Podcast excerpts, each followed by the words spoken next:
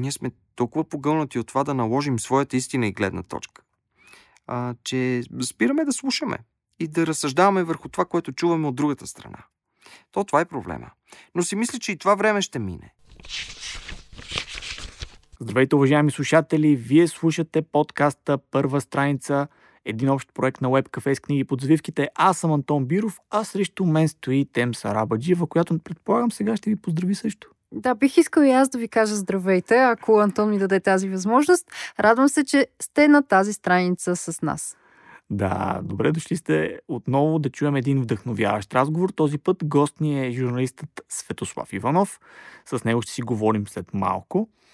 Но преди това, трябва да ви кажа нещо много важно. Вие си го знаете, ма нека да го вметнем. А, и то е, че подкастът Първа страница достига до вас с подкрепата на кого? На Спорт Тото. Българският спортен тотализатор е създаден през 1957 година с целта да набира парични средства за подпомагане на физическото възпитание и спорта в България. Как става това? Ами чрез организирането на лотарини и тото игри в съответствие с изискванията на закона за хазарта и нормативните актове за неговото прилагане. Както сами посочват от Спорт Тото, те не само подкрепят спорта у нас, но подкрепят и културата в България. Радваме се, че подкрепят първа страница и се надяваме, че ще привлечем още повече хора към магията на четенето. С магията на четенето ще ви зарази и Светослав Иванов, нашия гост днес, защото той е един от съвременните ни журналисти, чието послания за по-добър, по-човечен и по-информиран свят оттекват всяка неделя в домовете на хиляди българи. Иванов завършва журналистика в Софийския университет Свети Климент Охридски. Кариерата му започва в Дарик Радио, а през 2007 година става част от екипа на BTV. Автор е на десетки документални филми, интервюта и репортажи от горещи точки по света. През 2013 година става водещ на публицистичното предаване 120 минути, отново в ефира на BTV. И сега, защо ще ви зарази с магията на четенето? Има две издадени книги. Там, където загинаха дърветата, която събира пътеписи от най-горещите точки на света и влиза в класацията за най-продаваните заглавия в България през 2015 година, а втората му книга носи името Чудовища и будители. Зад кориците й се крият 75 коментара от мини-рубриката на Иванов, в която в началото на всяко предаване той коментира най-интересните теми от седмицата. Дами и господа, Светослав Иванов. Казваме здравей на Светослав Иванов. Много ти благодарим, че прие нашата покана. Добре дошъл. Много ми е приятно да съм сред вас. Ние започнахме ли? Започнахме, да. О, много ми е приятно. А, изключително уважавам това, което правите и ще ми е много интересно. Чакай, на мен ми стана интересно какво би отговорил, ако ти кажем, че не сме започнали. А, нищо. Щях да, да реагирам по същия начин. Щях да ви кажа здравейте, много ми е приятно, че съм тук. Здравейте, уважаеми зрители. Направо те подхващаме с книжните въпроси, между другото. Цел ли ти е още да направиш интервю с Стивън Кинг? Една от големите ми мечти. А, за съжаление обаче, колкото и да съм се опитвал през годините, не е ставало. А, спомням си първия път. А, тази история съм ви я разказвал. А, ако може да я споделя и тук. А, толкова исках да направя интервю с Стивен Кинг. Защо? Не защото те го наричат бащата на ужасите, на хорора и прочее, но а, за мен той човек с толкова силно изразен талант в това, което прави, а че м- всяко нещо, което пише, се превръща в а, шедьор, който ти дава много храна за размисъл. В неговите книги има много символика. Много често на втори план той загатва за неща, свързани с християнските послания. Например, в Зеления път главният герой Джон Кофи е събирателен образ на изкуплението на чужди грехове.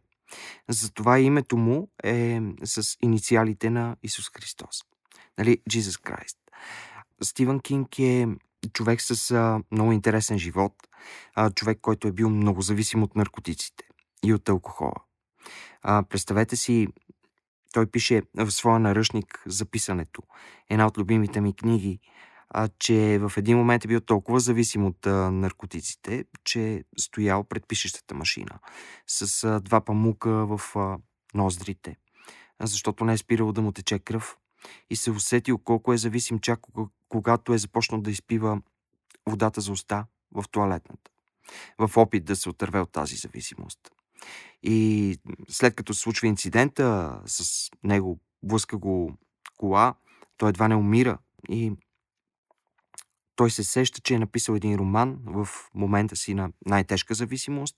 И това, което казва в записането е и защо не помнех, че, че съм написал този роман. Прибрах се, прочетох го, хареса ми. Така се е родил Куджо. И заради това Стивън Кинг е човек, с когото може да се говори наистина много. И когато питах преди много години, мисля, че вече минаха 17 години, нямаше социални мрежи, използвах приятели в Съединените щати, ваши колеги в издателския бизнес и издателството ме свърза с личната му асистентка, която беше радиоводеща. И аз си се обадих по телефона, представих се и казах, че съм от България, че искам да направя това интервю. А, тя каза, добре, изпратете едно лично писмо. Това, което мога да ви обещая, че ще се погрижа, това писмо да му го предам в ръцете. И аз го написах това писмо и след две седмици се обадих пак и казах, здравейте, има ли отговор? И тя каза, да, има. Сега ще ви го препратя по почтата, по имейла. И отговорът гласеше, отговора ми е не, но не е лошо да си голям в България. Поздрави, Стив. И много се натъжих. Защото в поканата бях написал, че ние сме най-голямото българско радио. Тогава работих в радиото, в Дарик. А, че той тук има много фенове. И ми стана първоначално много се натъжих и след това обаче си дал сметка, че той си е той. Не може да го променяме, няма какво. Той е човек, който а, изобщо не се товари с чужди очаквания. И каза това, което иска да каже. А, сега бих попратил писмо пак, да му кажа, абе, станах още по-голям в България. сега няма ли да размислиш? Това е добра идея. А т.е. ти не си му пращал второ писмо? Вече, с покана. а, вече а, става дума за много повече хора по веригата. М. А, надали тази покана би стигнала лично до него. Сега сигурно е много по-голям екипа, който отговаря за този тип негови ангажименти. А, но винаги човек може да пробва. Чувал съм различни неща от а, хора, които много харесват Стивън Кинг. А, мнения за това, кога той е пишел най-добре. Има хора, които казват, че в този период на зависимост, за който ти разказваш, книгите му сякаш имат нещо повече, което след това, в трезвения му период, от там нататък, вече го няма. Доколкото знам, сега наскоро пак имаше но книга от него, която някои читатели май не бяха, видях няколко мнения, не я бяха приели много добре. Какво е твоето мнение? Кои са любимите ти книги на Стивън Кинг и от кой период са? Безспорно първата му, Кери. Много интересна историята как се ражда Кери. А, той работи като чистач в едно училище, в гимназия, с а, съпругата му Табита, която също е писателка. Живеят в нещо като фургон. И когато той влиза в а, женската съблекалня, вижда едни апарати и пита какви са тези апарати. А, обясняват му, че това са апарати за дамски превръзки. Представете си, още тогава е имало такива неща. И ние бихме попитали Антоне, ако видиме такова нещо, какво е това, нали? И той си е представил първата сцена от Кери. Всъщност, ако на мястото на него, не знаещия какво е това, е жена. А ако е младо момиче, което не знае какво е това. Ако не знае за какво се използват и в момента, в който се къпе под душовете, които са били пред очите му, научи. И се е прибрал вкъщи и започнал е да описва тези свои мисли, след което се отказал и ги е изхвърлил в кофта. И жена му Табита е била тази, която е извадила всъщност черновата на първата глава, която е била смачкана, изгладила е листовете, погледнала и е казала Стив. Това е нещо много добро. И така е дошъл първия договор за няколко стотин хиляди долара. Така че да уважаваме жените си, Антоне. О, абсолютно. А, абсолютно. Защото ни тласкат напред. В неговия случай направо му е изградила А, Да, кариера. и, и да внимаваме какво изхвърляме. Но тя е направила услуга не само на него, но и на толкова много читатели. Абсолютно да, Дори да. сега в момента аз чета Стивън Кинг, започнах тъмната кула. Да. Признавам си, че години наред аз странях от Кинг. Може би това е много странно явление, когато някой автор е твърде популярен и твърде продуктивен. Мен винаги ми са ме притеснявали по-продуктивните автори, но тъмната кула ми стана любопитна просто заради а, неговото собствено обяснение, че това е неговия властелин на пръстените и как е харесвал Толкин и е искал да напише нещо подобно. И така захванах с Но, но виж колко е сложно за филмиране, като се замислиш. Изключително. Тъмната кула а, е толкова завързана, че ти, аз не мога да си представя качествена продукция. Един от примерите как а, литературна творба а, не може да бъде успешна на големия екран или на малкия екран. Абсолютно. Има шанс за сериал, имаше такива планове, не се случиха. Някой ден може би ще видим адаптиране. Не това. става, братко. Опитах се, гледах го. А, да, изглежда интересно. За филма говорим. За нали? филма говорим, Филма е ужасен. Да. Филма няма нищо общо. Ни... Филма беше... Филма беше ню-ню. Да. Да не започваме. Да се върнем на твоята история, да се върнем на твоя досек с книгите. Добре, де, а, ти разказа много за Стивън Кинг и реално за интереса ти към него като личност. Обаче, имаш ли интерес към хорър историите или е специфично и само Стивън Кинг? Имам интерес към всичко, което събужда някаква емоция. А, знаете ли, с годините осъзнах, че всички успешни хора, които работят със словото, са успешни именно заради таланта си да подаряват емоции, да карат хората да почувстват нещо. Това е особено важно в днешния свят, в който се въртим в нещо като информационен ураган. От всякъде информацията ни залива, атакува, получаваме нотификации, научаваме всичко, което се е случило в реално време. Но това, освен че променя представата ни за време а, и пространство, малко ни натоварва.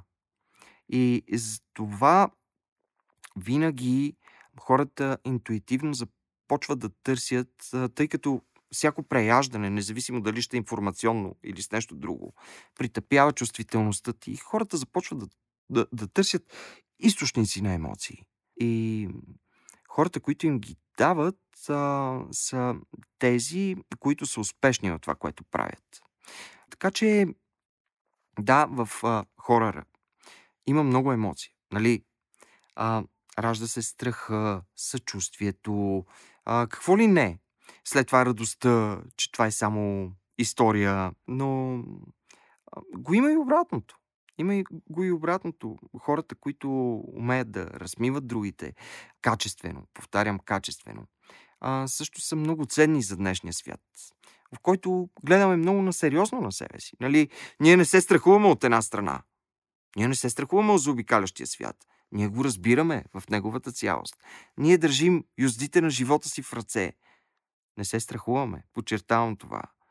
А всъщност, защо да не се страхуваме? Ние не сме ли хора? Защо трябва да, да изпълняваме нечи чужди очаквания? Зададени от обществото, да кажем. Че трябва да си много успешен, трябва да си а, някакъв, какъвто може и да ти е тежко да бъдеш. Ти трябва да си бъдеш ти. Ти си човек. Страхувай се, смей се, обичай, радвай се на живота и прочее. Тук опираме и до социалните мрежи и това, че те създават това очакване в хората. Да са някакви, за, за да бъдат харесвани. Това търсене постоянно на внимание, на м- колко е важно мнението ми, че някой ме харесва, че някой се смее на нещата, които пише, които казвам и така нататък. Ти също си човек, който работи със словото. Аз тук малко изпреварвам разговора и до сега говори за отговорността, за емоцията, която хората на словото трябва да създават в другите.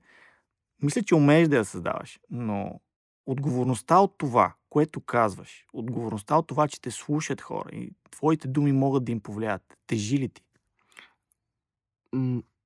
На мен лично винаги мисля за тази отговорност, но не ми тежи и ще ти кажа защо. А, защото съм честен и в крайна сметка а, основният ми стремеж е да не губя чувството за реалност. Аз обичам да си говоря с всеки, а, да слушам всеки.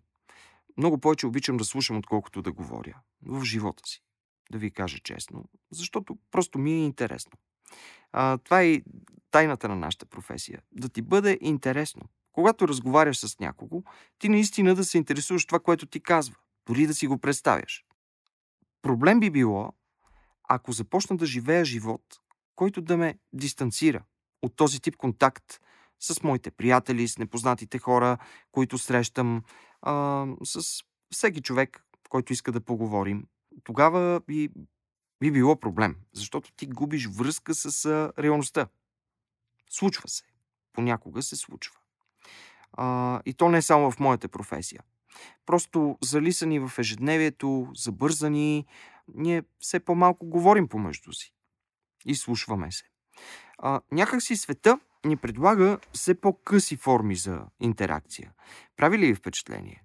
Абсолютно. Има нови социални мрежи, които са, а, ограни... те ограничават, да кажем, до 10 или до 15 секунди, за да кажеш нещо. И мен ме плаши факта, че има хиляди хора, които правят абсолютно едно и също в рамките на 10 секунди. Това е, би се получило това прекрасна антиутопия. Ние живеем в нея. Може би натам вървим. Mm-hmm. Натам вървим. Но нещо друго ми направи впечатление. Ти каза, че трябва да бъдеш това, което си, да не се нагласиш към обществените представи за теб.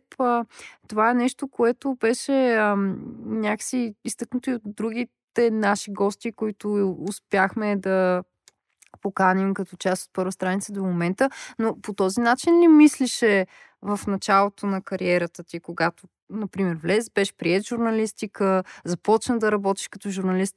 Има ли го това притеснение на по-младия човек? Какво ще си кажа моя работодател? Какво ще си каже публиката, която ме слуша? И трябва ли да преминеш през няколко точки а, в пътя си, за да стигнеш до извода? Ами по-добре е да бъдеш това, което си, отколкото да се правиш на, на нещо друго. Абсолютно. Много ти благодаря за този въпрос, защото той ме връща именно към, към смисъла на, а, на това, което правим а, в а, журналистиката или в писането. А, аз започнах в, в радиото, в а, Дарик Радио. Бях прият журналистика през 2001. А, знаете, че тогава се случиха атентатите на 11 септември, което преобърна света през следващото десетилетие. Вижте, ще ви отговоря така. В тези години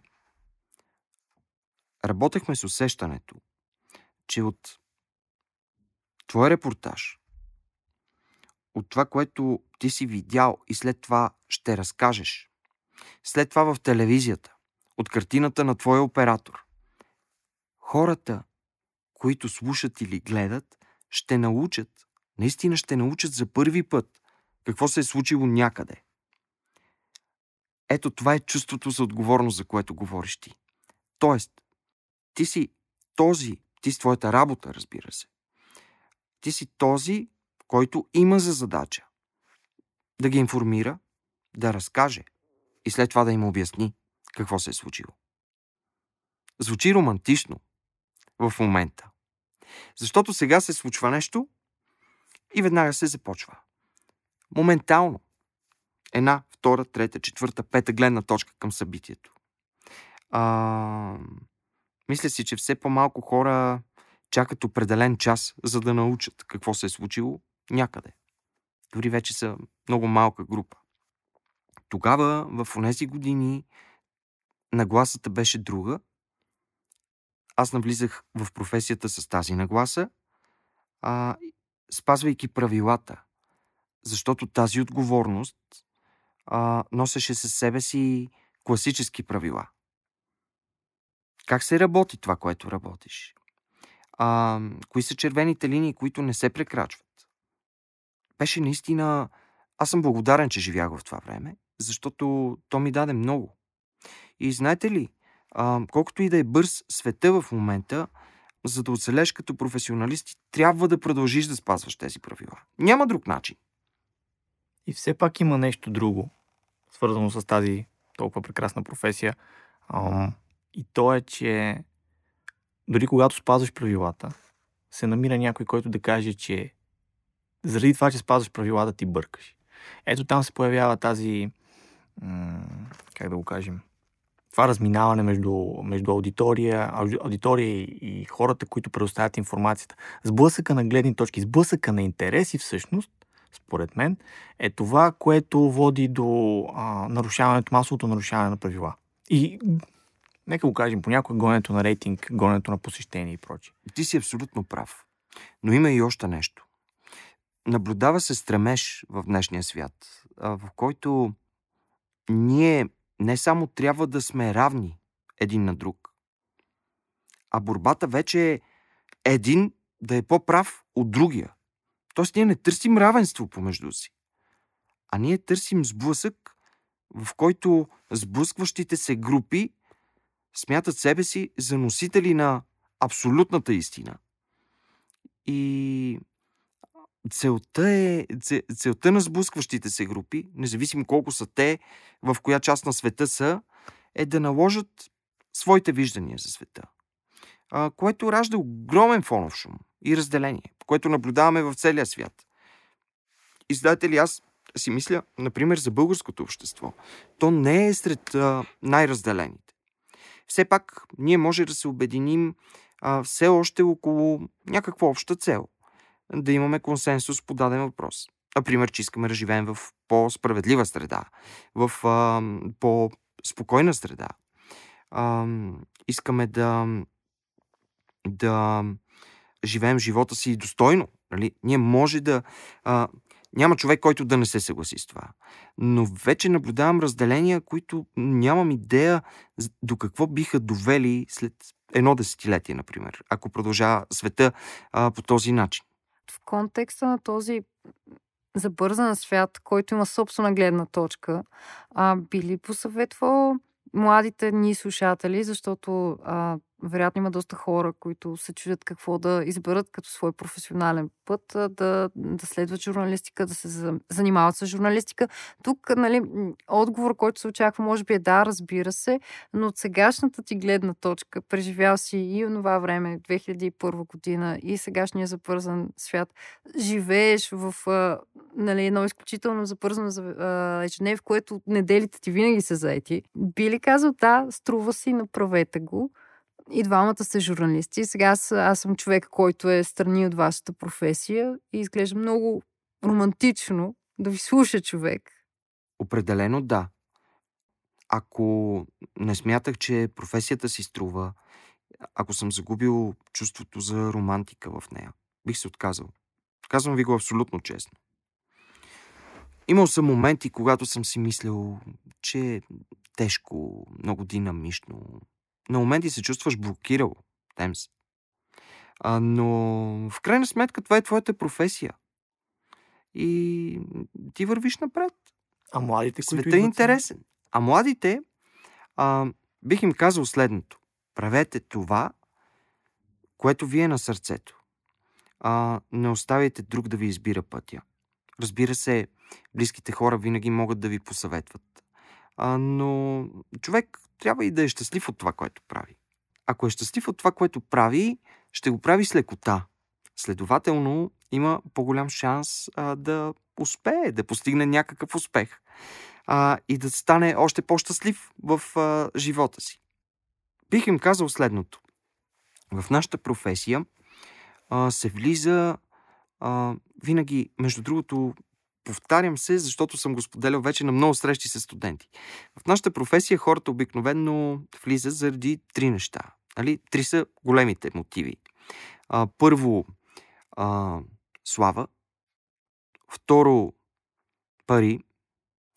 Трето, вътрешно удовлетворение. Славата, сега, вижте, в а, днешния свят много хора се стремят да бъдат известни. И много хора са известни.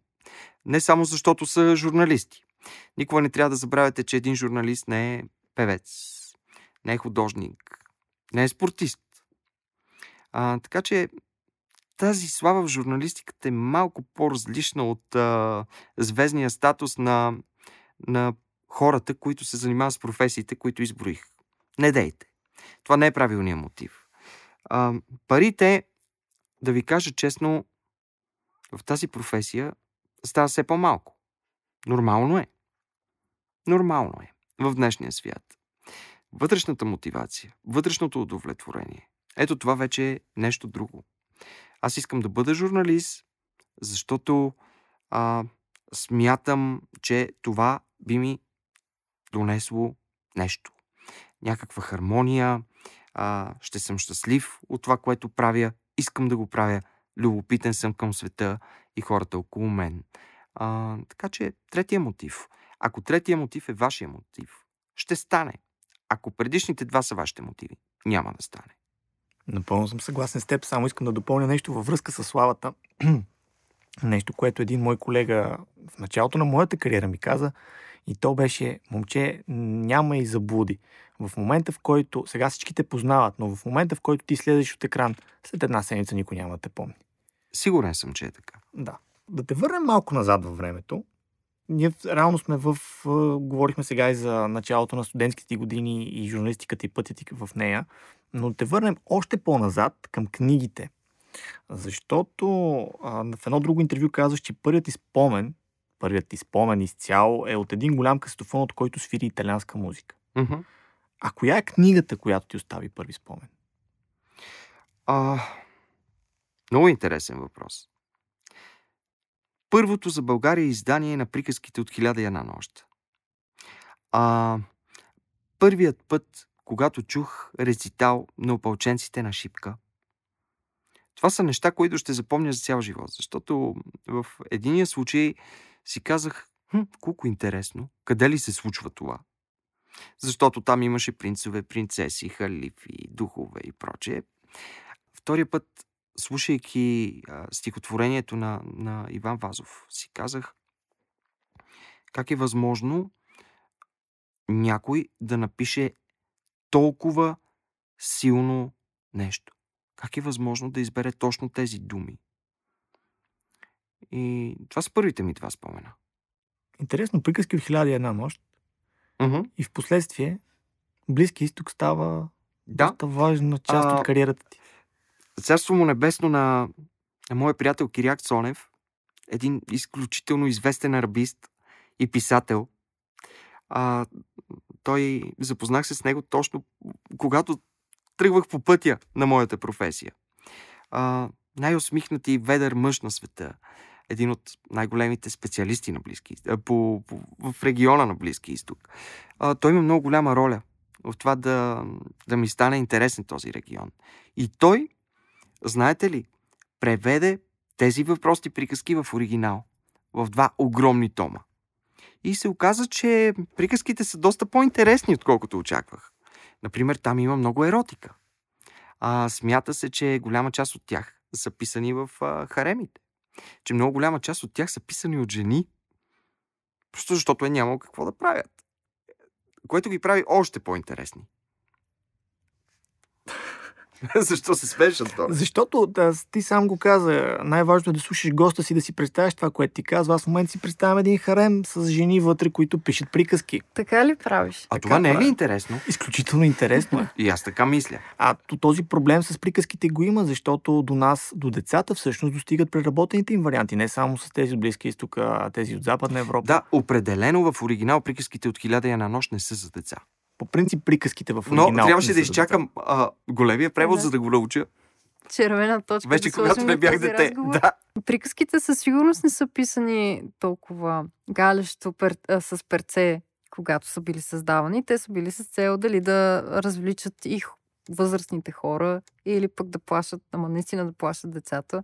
Пример са и приказките на братя Грим, които преди няколко години предизвикаха фурор, нали, излизайки в оригинал на, на български язик и хората си купуват този том, очаквайки Да го прочитат на да внучето вечерта. Да, смисъл, да. прочитат приказките, които сме чели като деца, но вътре има доста, доста по-страшни сцени и това ги прави неподходящи за деца. И внучето не иска да спи. Мога ли да ви попитам нещо само? Питай. Мога ли да пратя един СМС за зелената зора? Прати СМС. Да, и сега се връщам. това е хубавото на записа. Представи си някой гост при теб да каже, може ли да пусне един СМС за зелената зона. Но Веднага. Но това е повод за разговор. повод за разговор е. Защо? Колко пъти ви сложиха скоба в последната седмица? Какво мислите за, ам, за зелените на зони като цяло? Да. А, претоварена ли е София вече с паркирали автомобили? Успяли тая зона да ги поизчисти малко от, а, Не, от центъра и кварталите? супер е. Празна е София, трябва още коли. И Много така. Ето журналистическата закалка. Или как някой, ако му звънне телефона в ефир. Кой беше? Какво каза? Нещо Да. интересно ли беше? Какво си казахте? От кога не сте се чували? Точно. Има ли го проблема с това, че не може да се чуваш с старите си приятели днес? А Да. ти, ти успяваш ли да се чуеш с старите си приятели днес? Да, бяхме на матч миналата седмица даже. Футбол. Да. Да, Вдъхновени от европейското, може би? А, вдъхновени от, а, по-скоро от а, страстта си. Аз, аз много обичам футбол, Антон. И заедно, заедно с а, приятелите си от детинство много често ходим на стадиона. Ние сме ССКари. А, разбира се, уважавам феновете на всички други отбори. А, обичаме да спорим. И от време на време ходим на мач, подкрепяме отбора. Тук стигаме до въпроса за времето, времето ти днес. Имаш ли много свободно време или... Изобщо имаш ли свободно време? То е ясно, че може би не е много. Не мисля, че съм от хората, които могат да се оплачат. А, за това, че няма свободно време. Виждам и познавам хора, които работят а, много повече от мен. А, честно ви го казвам. Че аз работя малко, не искам да кажа това. А, но благодарен съм за това, че опитвам се да отделям достатъчно време на семейството си, да се виждам и с приятелите си, а, да върша работата си добре и да бъда ефективен и там. Така че а, в, в този смисъл съм благодарен, наистина. Стана... Искам и се да имам повече, разбира се. Но Всеки когато тогава. спомена нещо много важно семейството. Когато се подготвихме за този брой, а, нямаш как да не минем през историята с а, флотилията на свободата за газа.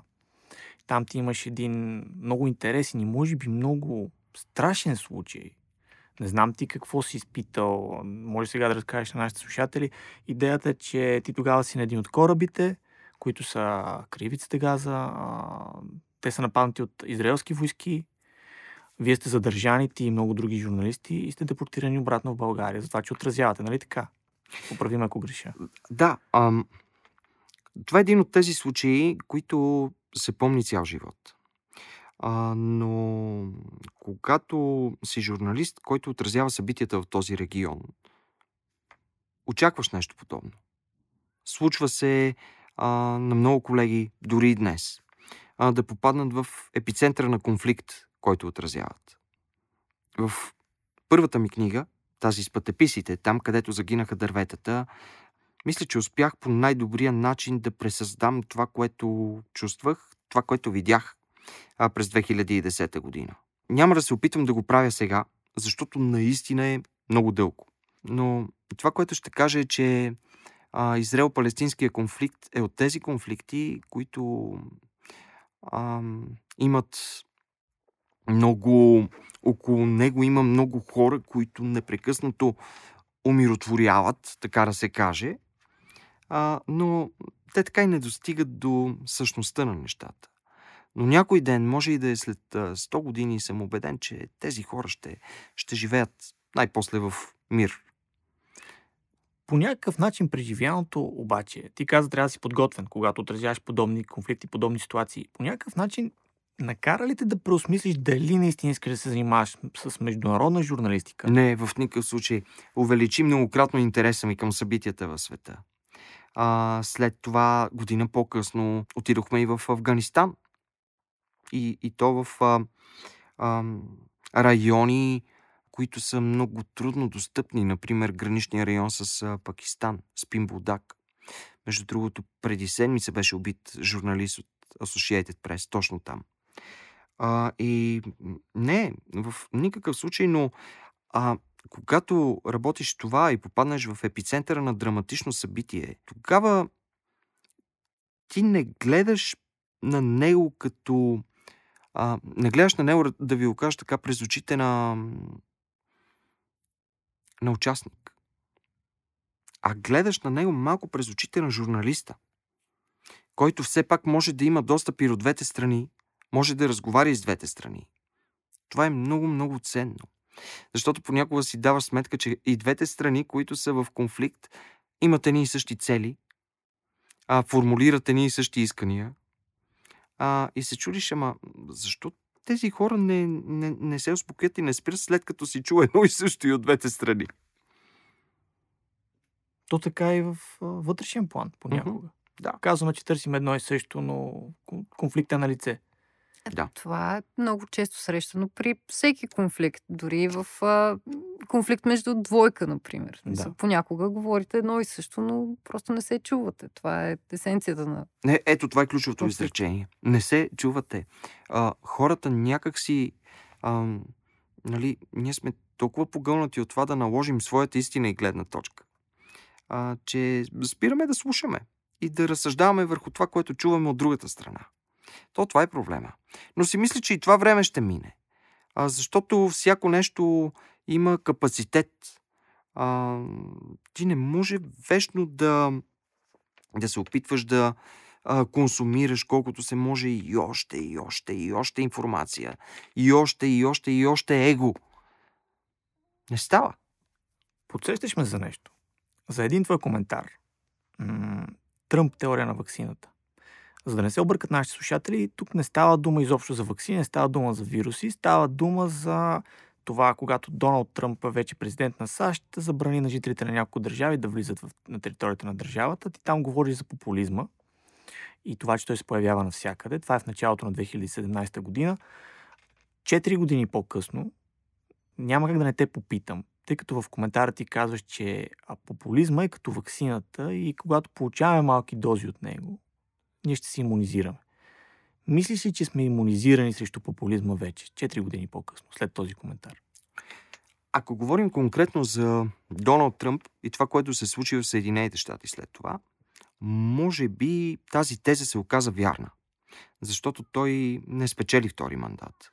Тоест, задействаха се а, механизми, които са свързани с имунитета а, за представата на американското общество за демокрация. Какво е това демокрация?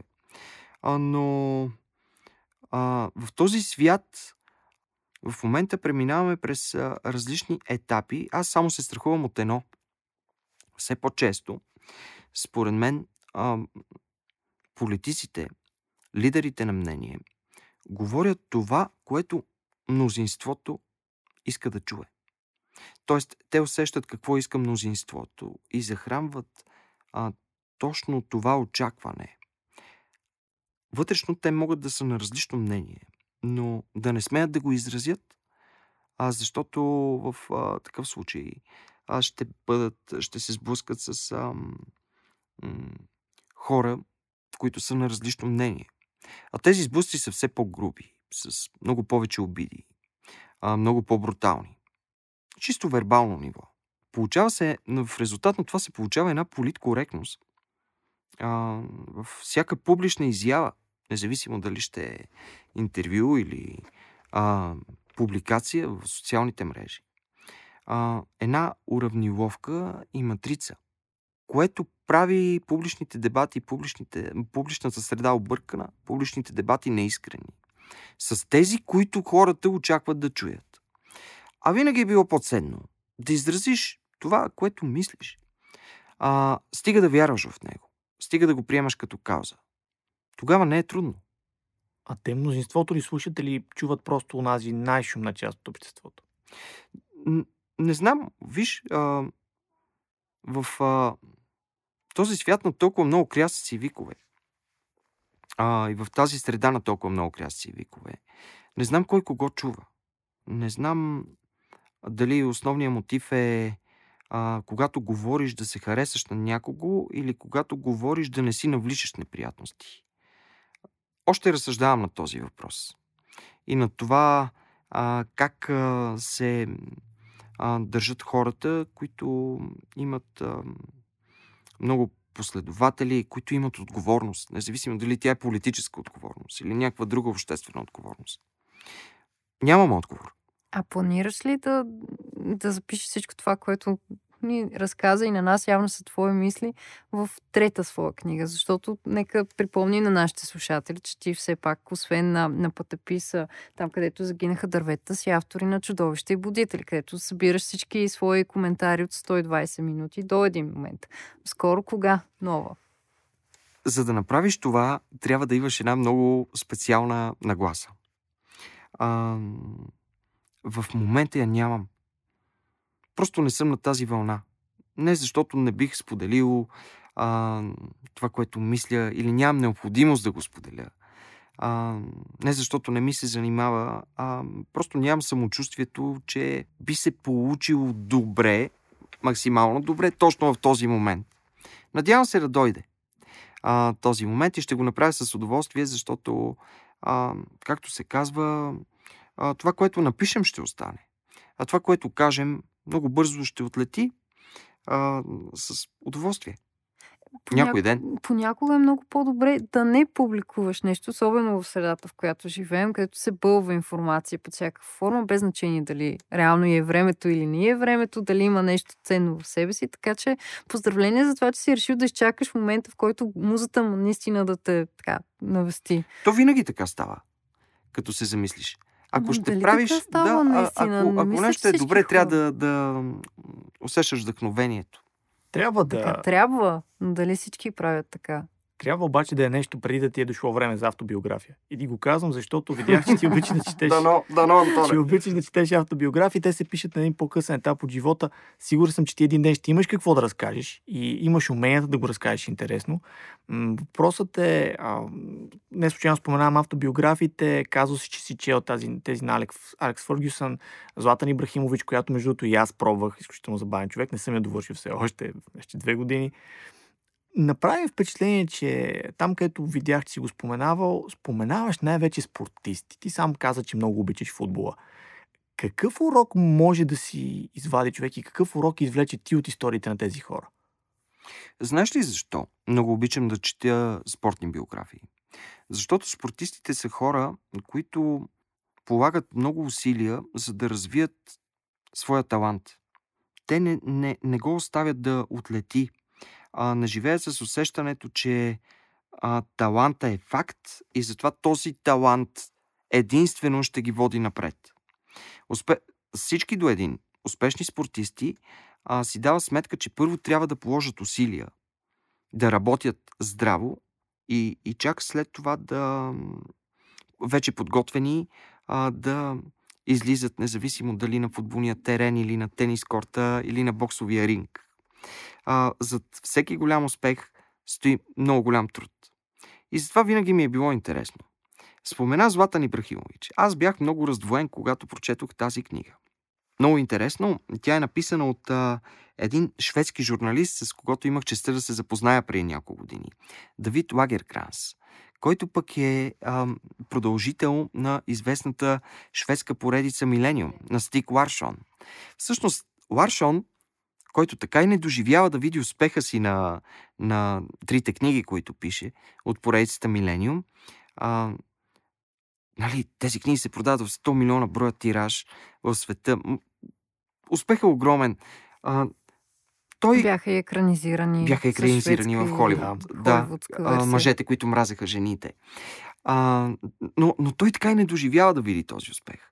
Защо пише тези книги? Заради вътрешната си необходимост. Защото има и друг талант, освен да е един от най-добрите шведски журналисти.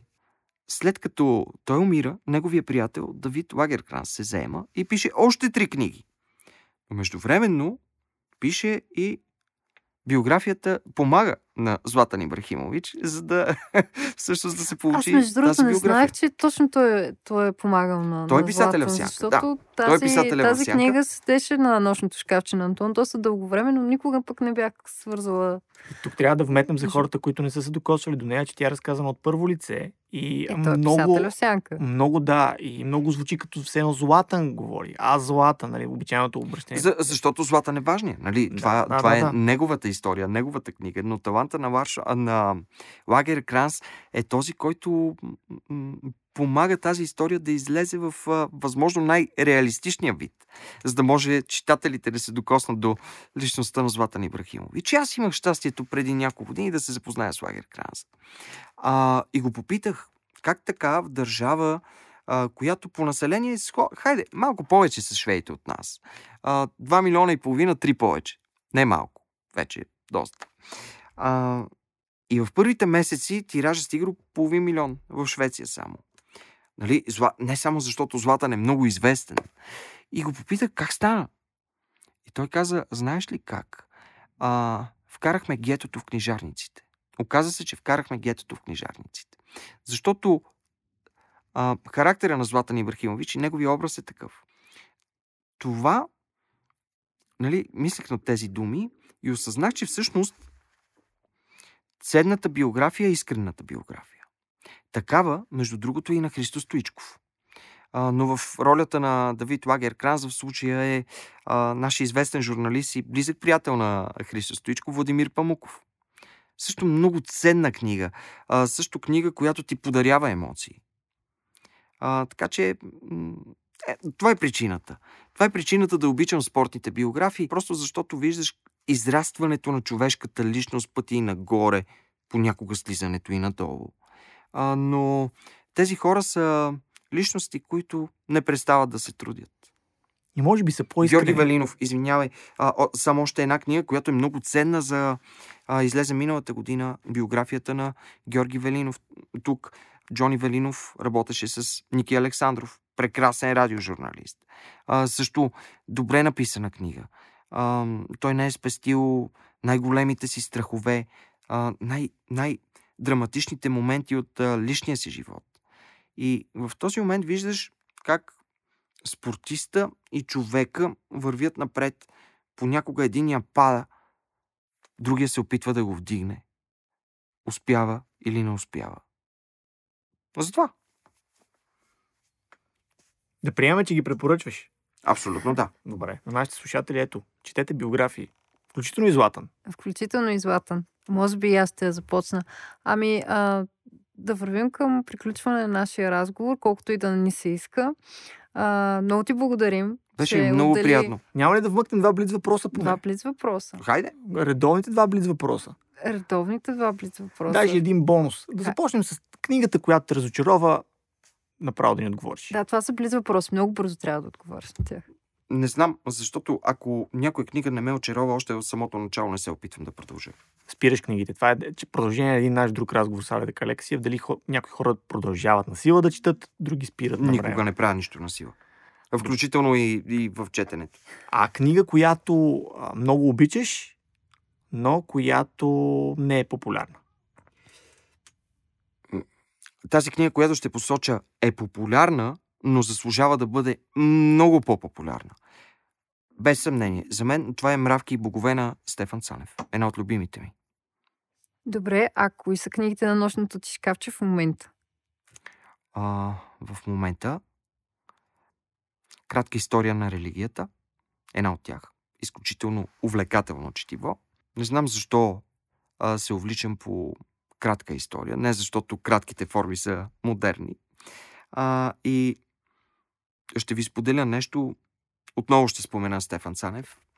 А, българските хроники ги чета и препрочитам, може би, перманентно в последните 10 години. Така че втория том на българските хроники в момента е на нощното ми шкафче. А, доскоро на нощното ми шкафче беше а, история на Афганистан. А, още взето малко гледам всяка вечер да е разнообразно. Не съм от хората, които започват една книга и, и а, докато няма прочитат, да. не, не спират. Много често а, чета коренно различни книги в различните дни. Това е. Вече можем да ти благодарим. От... Беше много приятно. За втори път. И на нас ни беше много приятно и ти пожелаваме много интересни срещи. Дали ще са в 120 минути, дали ще са повече от 120 минути и повече почивка. Благодаря ви. Хубаво да почивка. Благодаря ви. Аз пожелавам да, да м- сте все така а, добри слушатели, хора, които наистина се интересуват от другите. Благодаря ви. И ние ти благодарим. Ние ти благодарим. Ето, че получихме много интересни препоръки и от Светли Иванов. Между другото, аз си отбелязах, а, никога не съм чел биографията на Христо Стоичков.